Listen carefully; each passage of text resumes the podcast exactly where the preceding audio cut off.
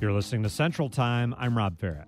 Courts in both Colorado and Minnesota are hearing cases this week over separate lawsuits to disqualify former President Donald Trump from appearing on the 2024 presidential ballots in those states. Both cases revolve around the 14th Amendment, which has a clause that prevents candidates from running for office if they engaged in insurrection or rebellion against the Constitution after having taken an oath of office. The plaintiffs are arguing that the former president's involvement in the January 6th attack on the U.S. Capitol makes him ineligible to appear on the ballot next year. Attorneys for Trump say he didn't engage in insurrection and that the courts at the state level would overstep the separation of powers by disqualifying a candidate from a national election. Both cases are expected to be decided by early January and are likely to be appealed, may end up all in the U.S. Supreme Court. Our next guest conducted a legal analysis of the arguments in the case and is here to help us understand each side. You can join in at 800 642 1234. Have you been following this line of argument? Do you think Trump should be kept off of ballots based on the 14th Amendment? Why or why not? Should a similar case come up in Wisconsin? Do you have questions for our legal expert? Call in at 800 642 1234. That's 800 642 1234 or email ideas at WPR.org. David Schultz is a professor of political science at Hamline University and professor of law at the University of Minnesota. He's the author of several books on politics and law, including Trumpism, American Politics, and the Age of Politainment. David, welcome back to Central Time. Thank you for having me again. It's always a pleasure to be here. Before we get into the specific cases in your state, David, and in Colorado, let's talk about this bigger argument. Now, there's a buzz. A couple uh, conservative legal scholars wrote this big piece considering this clause in the 14th Amendment, saying yeah, it does apply today and it applies to former President Trump. Can you talk us through the, the outline of this argument? Sure. And what the two legal scholars do is to engage in, as you indicated here, they went back and looked at this, this section three of the 14th Amendment, and you, you, you more or less paraphrased it on the air. And their argument is that first, that this clause was not written just to apply to the circumstances of the Civil War, but that it has an enduring life even to this day. Second, even though the clause doesn't specifically refer to the President of the United States, um, we could infer that it does apply to the President or that the clause essentially amends the qualifications to be President of the United States. Three, that and applying it to the contemporary situation, what happened on January 6, 2021 is insurrection. And therefore, as a result of that, that if Trump engaged in insurrection, if this clause still has life today, if it applies to the President of the United States, their argument is that then election officials have a requirement, a duty to exclude Donald Trump from the ballot and prevent him um, from um, from appearing on the ballot in 2024. Now, technically, what the insurrection clause says is that you're ineligible to hold office. Uh, but as the lawsuits in Colorado and in Minnesota, and I believe there's one in Michigan, and there's a pending one, I think possibly in Arizona, they're basically saying that also means ineligible to actually appear on the ballot. But that's sort of the core of their argument that this clause written back um, in the 14th Amendment, again, during the Civil War, applies to Donald Trump to this day. One of the phrases they use in that piece, I think, is uh, self enforcing, meaning that just like the, the requirement, you have to be of a certain age to run for president and that you have to uh, have American citizenship, there's nationality requirements. Right. They're saying same thing. This automatically applies if you're in violation of it, you're not eligible. It seems a lot trickier. It seems like there's a dicier argument there than you're you can just look at somebody's age on their birth certificate and say yay or nay. You can look at their citizenship and say yay or nay. This seems a lot more subtle. It is subtle and more complicated. And if I can and I know you're saying to speak to it more generally, and I will here, is that figuring out what we actually mean by um, an insurrection is a matter of debate. I mean, most people would concede and say what happened during the Civil War, where the South seceded from the Union, that probably qualifies mm-hmm. um, as, as an insurrection. And the whole goal back then was to prevent people who had served in Congress or in state legislatures, who then served the Confederacy from coming back now and holding office in the United States because they're concerned that what? They're not going to be loyal to the United States. So we we have a whole bunch of stuff that probably worked back then, but in terms of self-executing right now or self-enforcing, it becomes more complicated to figure out well what do we mean by an insurrection who has the authority to keep trump off the ballot if if you're going to rule that it's an insurrection by what type of evidence? What evidence is admissible? Um, if, for those of you who know some differences between civil and criminal law, is it a criminal law standard of evidence beyond a reasonable doubt? Is it civil in terms of preponderance of evidence? This is where it gets a lot trickier in terms of determining is it self-enforcing is it um, and and it's self-executing Talking to David Schultz, professor of political science at Hamline University of Law at the University of Minnesota, looking at this 14th Amendment argument in a couple state courts this very week, saying President Trump, former President Trump, should not be on ballots because of a clause in the 14th Amendment. You can join in with your thoughts, your opinions on this, or your questions about it at 800 642 1234. All right, David, let's uh, head over to the Minnesota Supreme Court. Uh, yesterday, uh, one of uh, former President Trump's attorneys, Nicholas Nelson, made the argument that voters should decide whether Trump gets back into the White House, not the courts. Here's a listen authority reflects an important reality about the purpose of the political question doctrine, which is to ensure that, obviously, political questions and judicial questions remain separate. Political decisions and judicial decisions remain separate.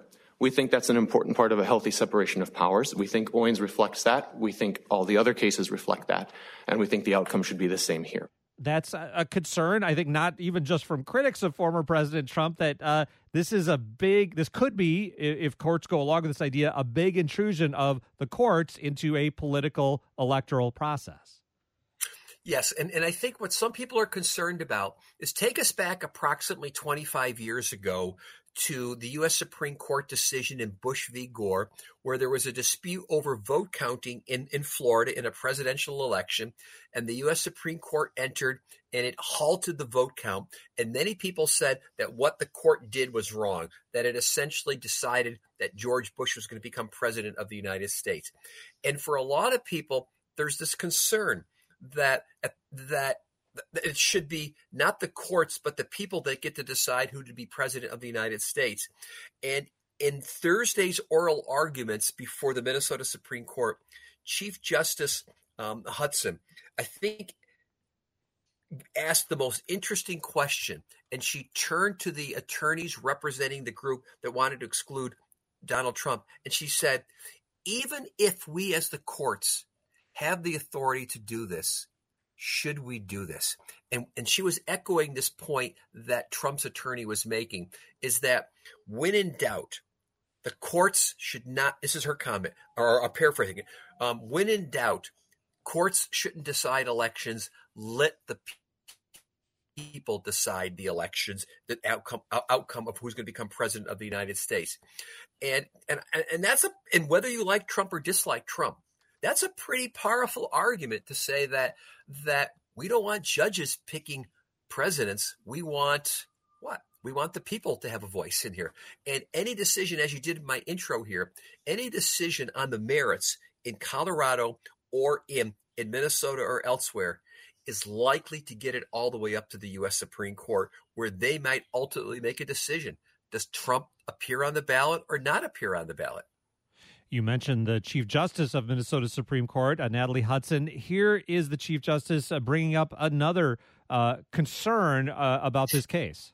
It does seem to me that you run square into the problem that Chief Justice Chase talked about in Griffin, where you have the potentiality of 50 different states um, who, depending on the, the nature of the statutes in those states, deciding this question differently, deciding whether states have the right to determine uh, who's eligible for a national office. And, and, that concerns me that you have this possibility for, as Justice Chase said, for just chaos.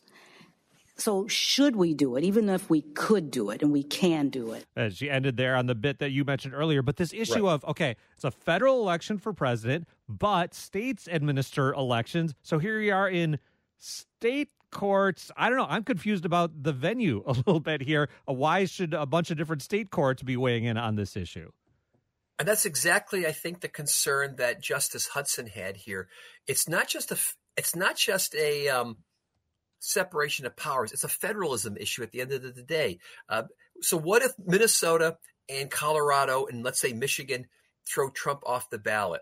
but other courts reach a different conclusion. We have this kind of patchwork quilt going on here in terms of each different state saying he's eligible or not eligible, he's an insurrectionist or not. And I know the attorneys trying to get Trump off the ballot said, well, the U.S. Supreme Court is going to resolve, uh, will eventually resolve this issue if we get enough different opinions here. But still, it does raise this kind of concern that should we let, I don't know, the state of Minnesota make a decision that could have an impact for the entire country of the United States. I know Minnesota and Wisconsin are neighbors, and outside of our sports rivalry, you know, we actually are are very close in terms of states here. But I don't. But I'm not sure. Um, Wisconsin wants Minnesota deciding um, who's going to be president of the United States, or or are making decisions that are going to impact the voters in Wisconsin. We're talking to political science and law professor David Schultz about lawsuits in Colorado and Minnesota and some on the way elsewhere, aiming to keep former President Trump off of presidential ballots in those states in 2024, based on an argument uh, from a provision in the 14th Amendment to the U.S. Constitution. You can join in at 800 642 1234. What do you think of this notion? Good idea? Bad idea? What do you worry about? What do you hope for?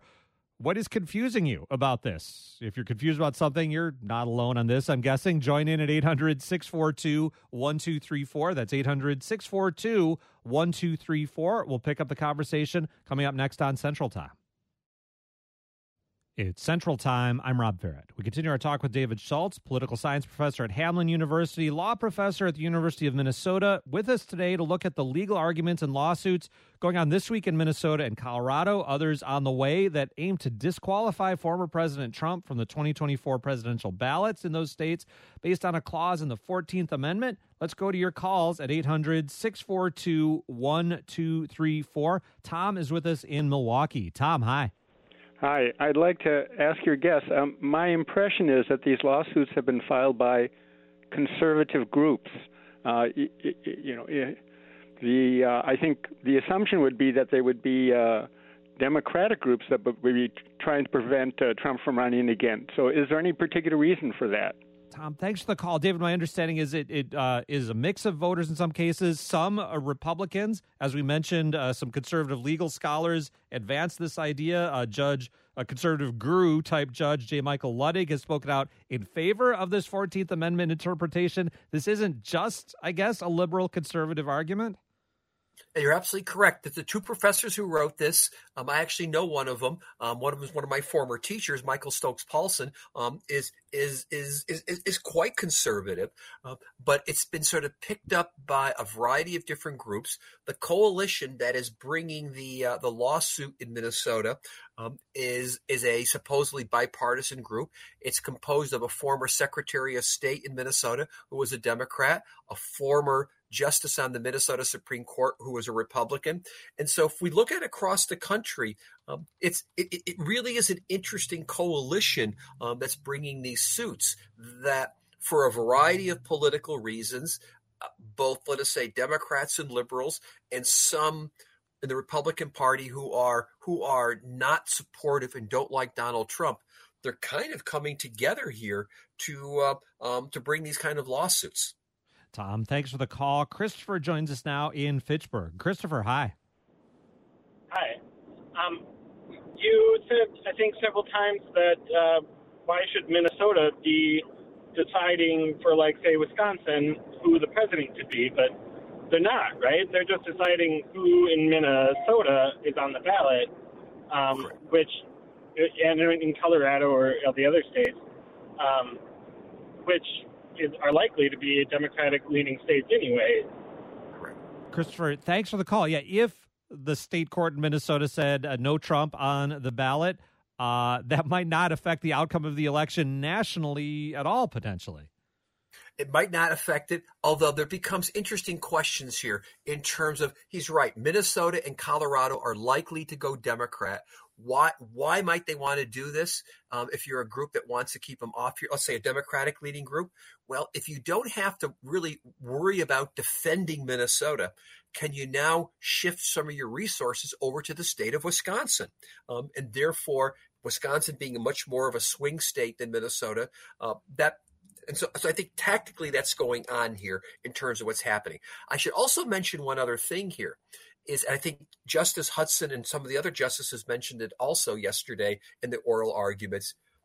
Even though right now it looks like Donald Trump is going to get the nomination um, for the Republican Party or is in the lead, we still have a long way to go. I mean, who knows what's going to happen in the next six months? Maybe Nikki Haley, maybe Tim Scott, maybe somebody catches fire. Maybe he doesn't get the nomination. Maybe the the um, all the lawsuits, all the criminal inquiries against him. Um, there's convictions, things could change, and so I just mentioned this also because there are a lot of things that could change, and I think Minnesota was concerned about about are we just not ripe? Are we just not there to even have this conversation? But I do think that what happens, even in safe states, or relatively safe states like Minnesota, in that mean it has an impact in terms of resource shifting and campaign strategy, including in states like Wisconsin. Thanks for the call, Christopher. Brad joins us now in Wild Rose. Brad, hi. Hey. What did you want to bring up, Brad? Say, I just wanted to make a comment. I I think that you know if if Trump truly did do something that you know would be illegal enough to take him off the ballot, I think that should be done in every state. Brad, thanks a lot for the call. That is the argument, uh, I think, obviously, from the people bringing these cases, David. It is exactly. And I think in part what they're hoping is that if they get, let's say, a favorable ruling in Colorado or Minnesota, that the case eventually gets it all the way up to the U.S. Supreme Court and the U.S. Supreme Court and agrees with them. There was a conference at the University of Minnesota earlier this week, and some law professors were speculating. Now, I don't agree with their speculation. They were thinking, oh, there may be four or five votes on the U.S. Supreme Court right now to, um, to keep them off the ballot nationwide. Well, I, I don't believe that. I think I think that was just sort of kind of you know idle chatter. But but I think that's the hope. Get a favorable ruling in a sympathetic court. Now, I should also point out that one of the concerns that some of us have expressed about this is that remember, Donald Trump's narrative from four years ago or three years ago is stolen election. What would happen if if he's actually thrown off the ballot in a Colorado or in a Minnesota? Doesn't this feed into the the um, the narrative of Trump that somebody's trying to steal the election. And I wonder right now if these lawsuits can backfire in terms of both giving giving um, what is it cogency to his argument and maybe mobilizing even more some of his supporters. Thanks a lot for that call, Brad. And you uh, you did a presentation on this very issue. You shared the slides with us, and one of the phrases that stands out to me here is policy and political considerations weigh against exclusion of the former president. Can you uh, talk about that a little more? Sure, a variety of things. One I just mentioned here, mm-hmm. the, the, the policy consideration or political consideration of the backfire. You know, um, by the very fact that the lawsuits are being brought, is it not feeding into Trump's narrative about stolen elections? The policy consideration I talked a little bit about before, also in terms of do we really want courts at the end of the day to to make decisions about who's going to be able to eligible for president? But then I'm also wondered about a political tit for tat. That let's say Minnesota or Colorado throws Trump off the ballot. What if now some group challenges, and again, we're going to presume for the sake of argument, challenges Joe Biden's candidacy and says that something he did, and I don't know what it is, um, something that he did makes him an insurrectionist and therefore tries to pressure to get him off the ballot. That becomes, I think, one of the considerations too, in terms of does this set a dangerous precedent for uh, perhaps playing this larger, I don't know, are they going to call it tit for tat, cat and mouse game, whatever it may be? So, for a variety of reasons, when I did this presentation before the State Bar Association the other day, we were raising a lot of these questions in terms of legally. Um, does this clause even apply to this day? There's a lot of legal historians, and remember, I'm not a historian, but I defer to legal historians. A lot of legal historians that say eh, this was written really to address the Civil War, not to this. And then, and then even after we get past the legal issues, it is these policy and um, political considerations that we have to think about. Time for one more quick call. Joe is with us in Platteville. Joe, hi. Uh, yeah, your your guest just hit on what I was calling about. This was designed for the Civil War uh, to keep the old Confederates out of the Congress. They tried to join in their old uniforms and everything, and it got everybody all ticked off. And we've really, as I understand it, have talked about it in courts in such a way that it, or interpreted it, that it's not even usable anymore. Joe, thanks a lot for the call. In our last few moments, David, you were just uh, hinting at that. There's certainly not universal agreement that this thing would still apply. You're absolutely correct here. Again, again, I remind people I'm a lawyer, I'm a law, law professor, I'm a political scientist, not a PhD in history, not an expert on this, but I did a lot of reading and consulted some of the best books and historians out there, and and they're not convinced that this applies to this day. That as a caller just called in and said that this was about the unique circumstances of the Civil War, as the caller just indicated, and maybe this doesn't even apply at all. Joe, thanks for the call. And David, thanks again for joining us today. My pleasure always, and thank you to the audience for calling in. That's David Schultz, professor of political science at Hamline University of Law at the University of Minnesota. Talked to him today about lawsuits in Minnesota and Colorado. More to come, it looks like, that argue former President Trump should be disqualified from the 2024 presidential election based on a clause in the post Civil War 14th Amendment to the Constitution. Coming up Monday on Central Time. Colder weather and less daylight might prevent us from getting outside, but we'll get some inspiration to help us enjoy the outdoors all the way through the winter. Plus, we'll get a taste of Wisconsin horror with the author of a new novel set in the state and take a wider look at horror in fiction. That and more coming up Monday here on Central Time. Coming up after the news, we'll talk to a large carnivore specialist at the DNR about the agency's new wolf management plan for the state. I'm Rob Ferrett. Stick around, there's more to come on Central Time. You're listening to the Ideas Network.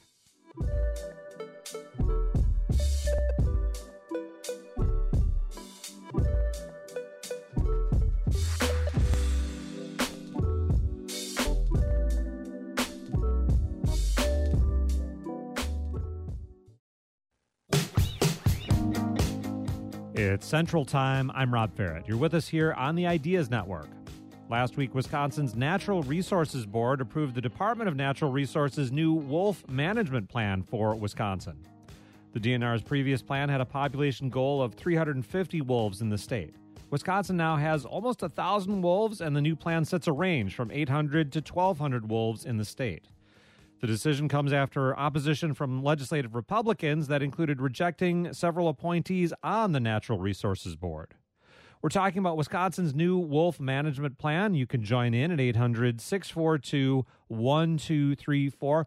Do you have thoughts on the DNR's new wolf management plan? Uh, do you have questions about it? Are there changes you'd like to see made one way or another? Join in at 800 642 1234. That's 800 642 1234 or email ideas at WPR.org. Randy Johnson is a large carnivore specialist for the Wisconsin Department of Natural Resources. Randy, thanks a lot for joining us today. Absolutely. Thanks for having me. Let's take a look at the uh, current or the last uh, wolf management plan. What has been in place, uh, Randy, now for some years here in Wisconsin? Yeah, we've had a management plan for wolves in in uh, in place actually going back to the 1980s, uh, but the most recent iteration was first written and approved in 1999. Uh, it got a small overhaul uh, in the late 2000s, but um, you know much of that plan was really focused on wolf recovery in the state, uh, trying to bring back this native species that uh, had been extirpated in the 18, 1900s, uh, and and so much of those plans were focused on wolf recovery, and so it talked about. Uh, trying to grow those populations. How do we deal with conflict in certain situations and, and things like that? Um, but as we know, uh, uh, the wolf population has grown and has recovered, uh, and that's where this new plan comes into place. One big uh, factor, in some ways, out of Wisconsin's control, whether or not the gray wolf is currently listed as endangered in states like Wisconsin. This has gone back and forth over the years. Can you give us the latest and and how it affects uh, our wolf management plans here in the state? Yeah, for sure. So we have our state management plans, um, but what we're talking about here is Uh, at the federal level, uh, wolves uh, have been mostly uh, included on the federal list of endangered species uh, over the last, you know, several decades. Um, it, it, does go back and forth, but uh, they are currently still on the federal endangered species list, and this has a lot of implications on wolves and wolf management in the state. Um, probably the two most impactful pieces are the availability of public harvest of wolves in the state, as well as uh, lethal uh, uh, conflict abatement options in the case of livestock conflicts or, or, things like that. So, when they're on that federal list of endangered species, those options are off the table. Uh, and, and and obviously when they're off the list, then then those options become available. Okay, so that's the background. Now bring us into uh, this new plan just approved by the Natural Resources Board. Uh, could you talk about the guidelines, the uh, goal range for wolves in the state, and why we arrived at these uh, these numbers. Sure. Yeah. So this this plan, you know, kind of bringing it full circle, it really moves our, our management program, our management focus uh, into uh, kind of alignment with where the population's at today, and that is it recognizes that the population has biologically recovered, uh, and it it outlines you know the management program for a recovered species. Uh, this includes, you know, things like our, our conflict program, uh, potential wolf hunting seasons, as well as a lot of other things like uh, public education and research needs and, and collaboration, things like that. Um, a, a, big part of, of any management plan is is trying to outline, you know, what the population is going to look like, how many, where uh, in the state, those types of things. And, and through this process, we've moved away from identifying a specific number of mm-hmm. wolves as our management goal, uh, and instead are focused uh, more explicitly on, you know, basically the things people care about, uh, things like ensuring there's a healthy population, but also being responsive when conflicts arise. Uh, and and we we've outlined a process called adaptive management, uh, which we can talk more about, but uh, we've outlined in the plan that through this adaptive management process, uh, we expect the wolf population to to range somewhere in this 800 to 1200 uh, overall statewide uh, population size, but recognize it can be really variable depending on uh, where you're at in the state. Talking to Randy Johnson with Wisconsin DNR, large carnivore specialist there, looking at a new wolf management plan. You can join in at 800 642 1234 with your questions about this new plan. Uh, do you have wolves in your part of the state? Uh, do you see interactions between uh, humans, livestock, pets, and wolves that worry you? Or do you think we're at a pretty good level right now? Join in at 800 642 1234. That's 800 642 1234. Randy, let's dig into that phrase you mentioned adaptive management. What does that mean when we're talking about Wisconsin wolves? Sure. It you know, in a word, it basically means continuing to learn from what we're doing and get better at what we're doing. Uh, so, implementing different management actions, whether we're talking about uh, hunting seasons and how the population responds uh, to uh, things like the conflict abatement program. How are we? How effectively are we reducing conflict and helping those that that that need assistance? Uh, as well as the population itself, continuing to monitor and, and ensure that it's a healthy and sustainable population. Uh, it, it's an ongoing process. We implement these different actions, monitor, review, and, and ultimately try to improve uh, as we move forward there have been concerns raised, I think, in, especially in parts of northern Wisconsin, that the wolf numbers, uh, some people say, are too high. Uh, worries about depredations on pets and livestock. They're worried that uh, the numbers that are going to be maintained here are too high and will lead to more of those conflicts. Can you talk about how you you assess those arguments and, and weigh those? Yeah, for sure. I mean, that's been that's been a huge component of this this process is how do we balance out all the different desires and, and perspectives related to wolves? And no question, wolves uh, can and do cause some conflicts, and often those conflicts, those impacts, if you will, are disproportionately, you know, uh, uh, felt by those living and working and recreating uh, among wolves. In, in our case, in northern Wisconsin, so. Uh, it's important to recognize that and, and try, try to uh, work towards uh, you know, improving that situation. But at the same time, you know, the science and, in our own data, our experiences show that generally speaking, some of these conflicts are not well correlated with the overall statewide number of wolves. And this comes back to their biology. You know, they live in, in packs and territories which occupy, you know, certain spaces. And uh, certain packs can can learn to cause issues uh, with livestock or pets, uh, whereas most packs don't. And so, uh, having the ability to deal and resolve with those conflicts, you know, where they're occurring at those locations, is the most effective way ultimately to try to reduce some of those issues. Uh, whereas, you know, again, most of the packs uh, don't get into those issues. So it's having that site-specific abatement, which is is a really important tool bring on a caller at 800 642 1234. John is with us in Milwaukee. John, hi. Hey there. What do you want to bring up? Um, I was just going to ask how many conflicts we have record of in Wisconsin. How many of these, you know, I would assume they're wolf attacks on livestock. Um, how many of those do we know about? John, thanks for the call. Randy, what do we know about reported numbers of wolf uh, depredations, I think they're called, on livestock? Yeah, sure. So so this year we've had a, a little over hundred total reported complaints. Uh, and, and, when we get a reported complaint, uh, we work with our partners at USDA Wildlife Services to send out a trained biologist to investigate, look for the clues, the tracks, et cetera, and, and verify whether or not wolves were involved. And typically, about three quarters of the time, they're verified as wolves. Uh, so this year, as of just a couple days ago, we're at 77 verified complaints. Um, of those, uh, most, eh, a little over half, two thirds, uh, are related to livestock, uh, and and the rest are uh, hunting dog complaints. John, these these numbers are, are, are generally on par with where we've been the last few years. John, thanks a lot for that call, Randy. If it seems like okay in this uh, area on uh, these livestock farms, we seem to have a pattern of repeated attacks on livestock. What kind of tools are there to deal with that? And I guess we should answer in two circumstances: uh, if wolves are considered an endangered species federally, uh, which they currently are, and if they're not, which who knows, maybe next year they won't be. That's exactly right. Yeah. So so we we unfortunately do see these uh, situations arrive. We call them chronic farms, where they have uh, repeated.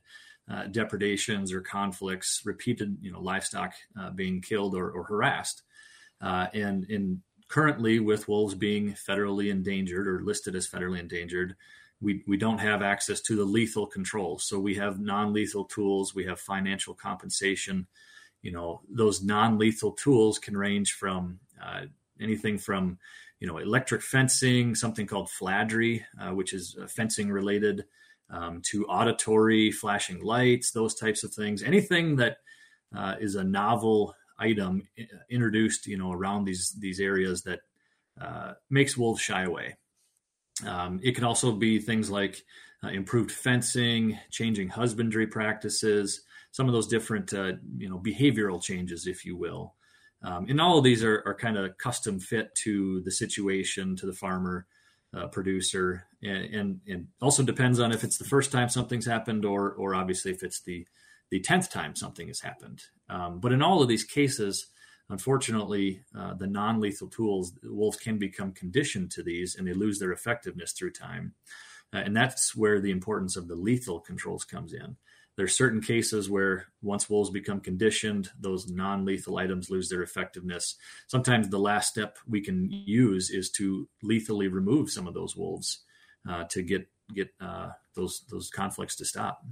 Talking to Randy Johnson, large carnivore specialist for the Wisconsin DNR. He's talking to us about the agency's new wolf management plan. You can join in at 800 642 1234. How would you like to see the wolf population in Wisconsin managed? Do you have questions about uh, the DNR's new plan just approved by the uh, Natural Resources Board here in Wisconsin?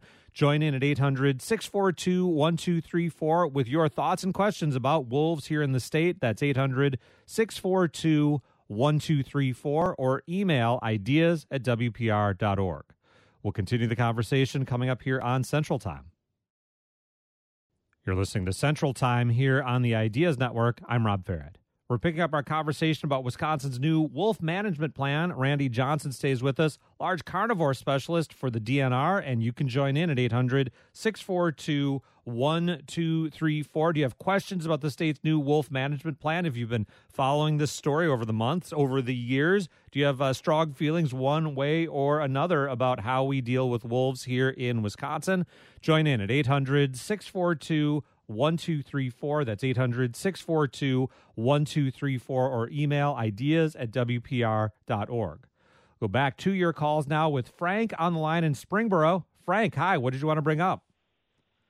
Yeah, you know, regarding the, the wolf population, um, i am actually a local reporter up here. I've been covering issues about the wolves, and I've talked to you know Adrian Wydeven, uh, some wolf experts, and you know the thing that that always uh, sticks out to me is that we're in Wisconsin, wherever you have a dominant wolf population, you don't have deer with chronic wasting disease.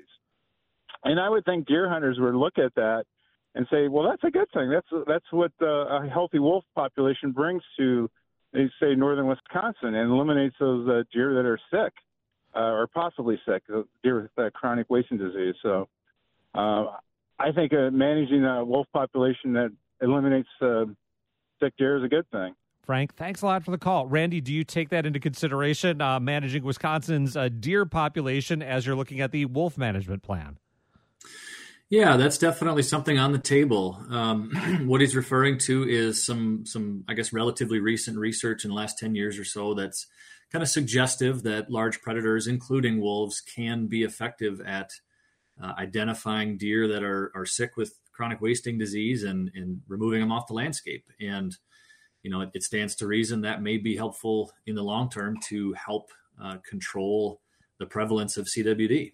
Now, it's also fair to say that the research is ongoing in this, and and the the, the final the scientific answer, if you will, is kind of uh, still to be determined. But um, you know, at, at the same time, it's it's been well established through through the research that wolves are effective at helping maintain a generally healthier deer herd, uh, and and ultimately that that's beneficial to both deer as well as hunters.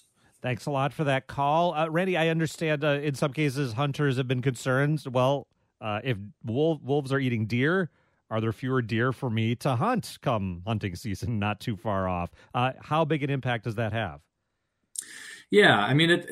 It really comes down to what scale we're talking about. On the statewide scale, you know, Wisconsin's deer herds are doing excellent. We've got lots and lots of deer in this state, so very little concern, very little impact at that population level. However, you know at the at the very small scale for example some hunter on, on maybe a 40 acre parcel you know wolves can definitely impact the uh, behavior of deer on that scale. They can change where they're at on the landscape. They can change their movement patterns all kinds of different things. And these can uh, definitely translate to uh, you know impacts on deer hunting.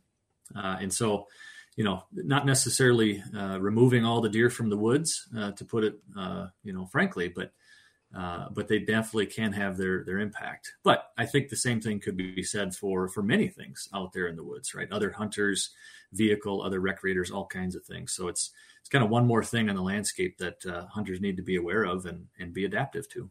Let's go back to our callers. Bill is with us in Bayfield County. Bill, hi. Hi. Uh, my question is I'm completely blind. I can't see a thing. I can't see if the sun's shining.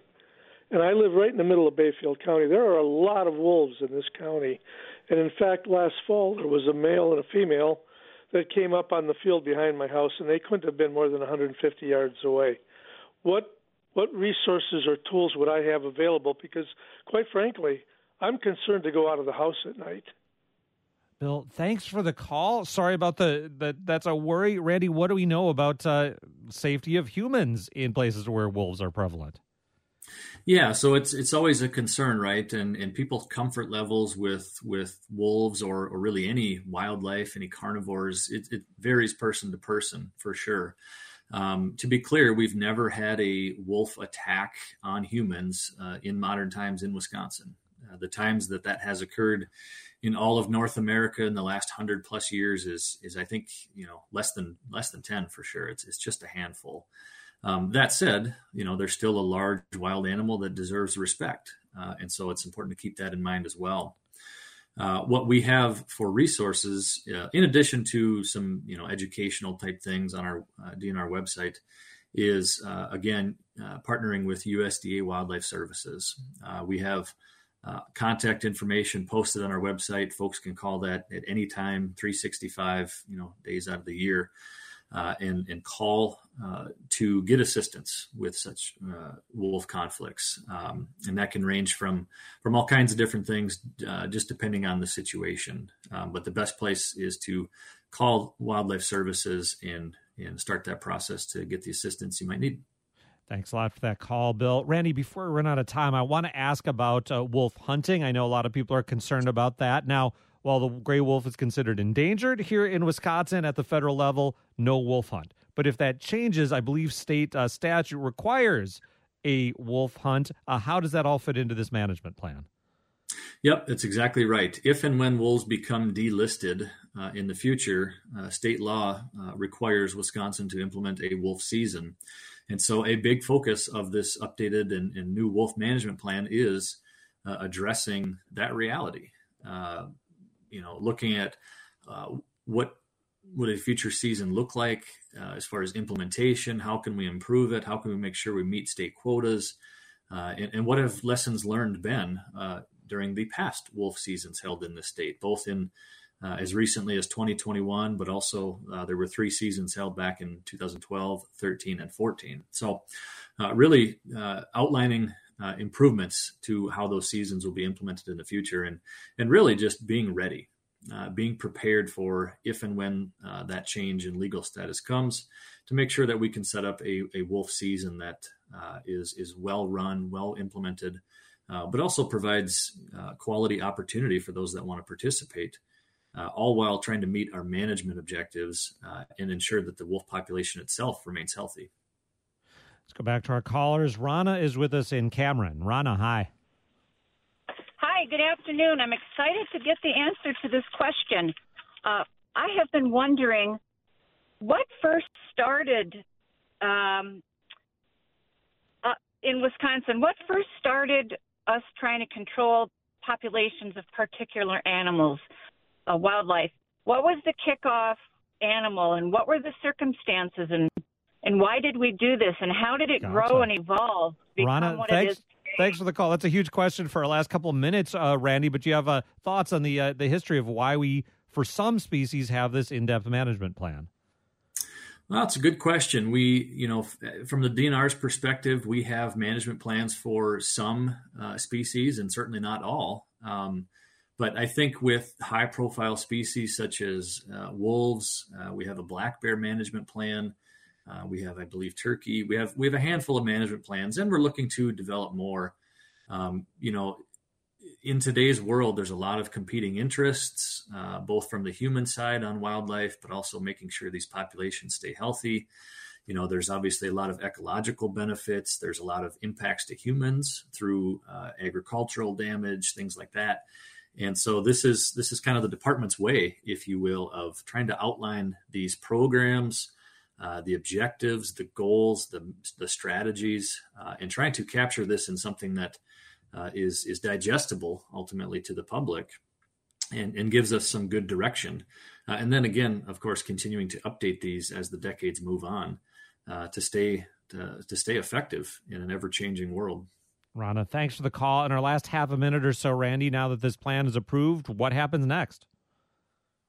Um, in the immediate, the, the short term here, we're, we're taking the document and we're providing some some final formatting, and so we're hoping to have a, a final uh, document to post on our website and share broadly uh, very soon.